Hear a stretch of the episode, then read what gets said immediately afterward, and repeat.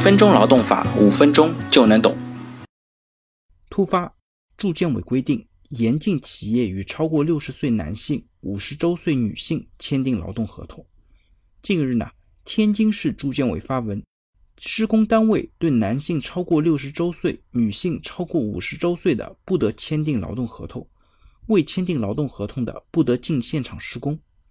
同时呢，一些其他地区也做出了类似的规定，比方说湖北的黄冈市住建局就明确规定，禁止以任何的形式招录和使用十八周岁以下人员、六十周岁以上男性、五十周岁以上女性等三类人员进入施工现场从事建筑施工的工作。到目前为止啊，全国已经有多个地区发文进一步规范建筑施工企业的用工年龄管理，比方说上海。深圳、泰州、南昌、荆州、天津、珠海都做出了此类要求。而前不久呢，荆州的一家施工单位还因为招录了超过六十岁的男性从事施工工作而被通报处罚了。由此可以看出，不同的行业对于年龄的要求越来越严格了，可能也会有更多的地区进行发文跟进，企业也应当提前做好准备。我们就拿天津的政策来看一看，它是怎么样来规定的。首先呢，它是规定需要依法签订劳动合同。按照国家和本市实名的管理要求，在进入施工现场之前，施工单位应当与建筑工人签订劳动合同。未签订劳动合同的，不得进场施工。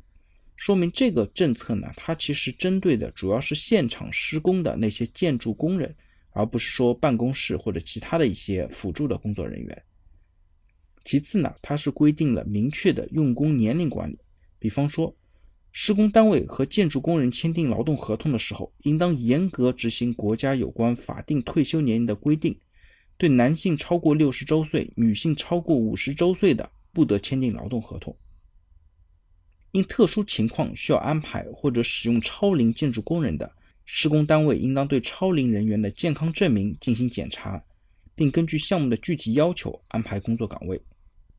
另外呢，不得安排和使用男性五十五周岁、女性四十五周岁以上的建筑工人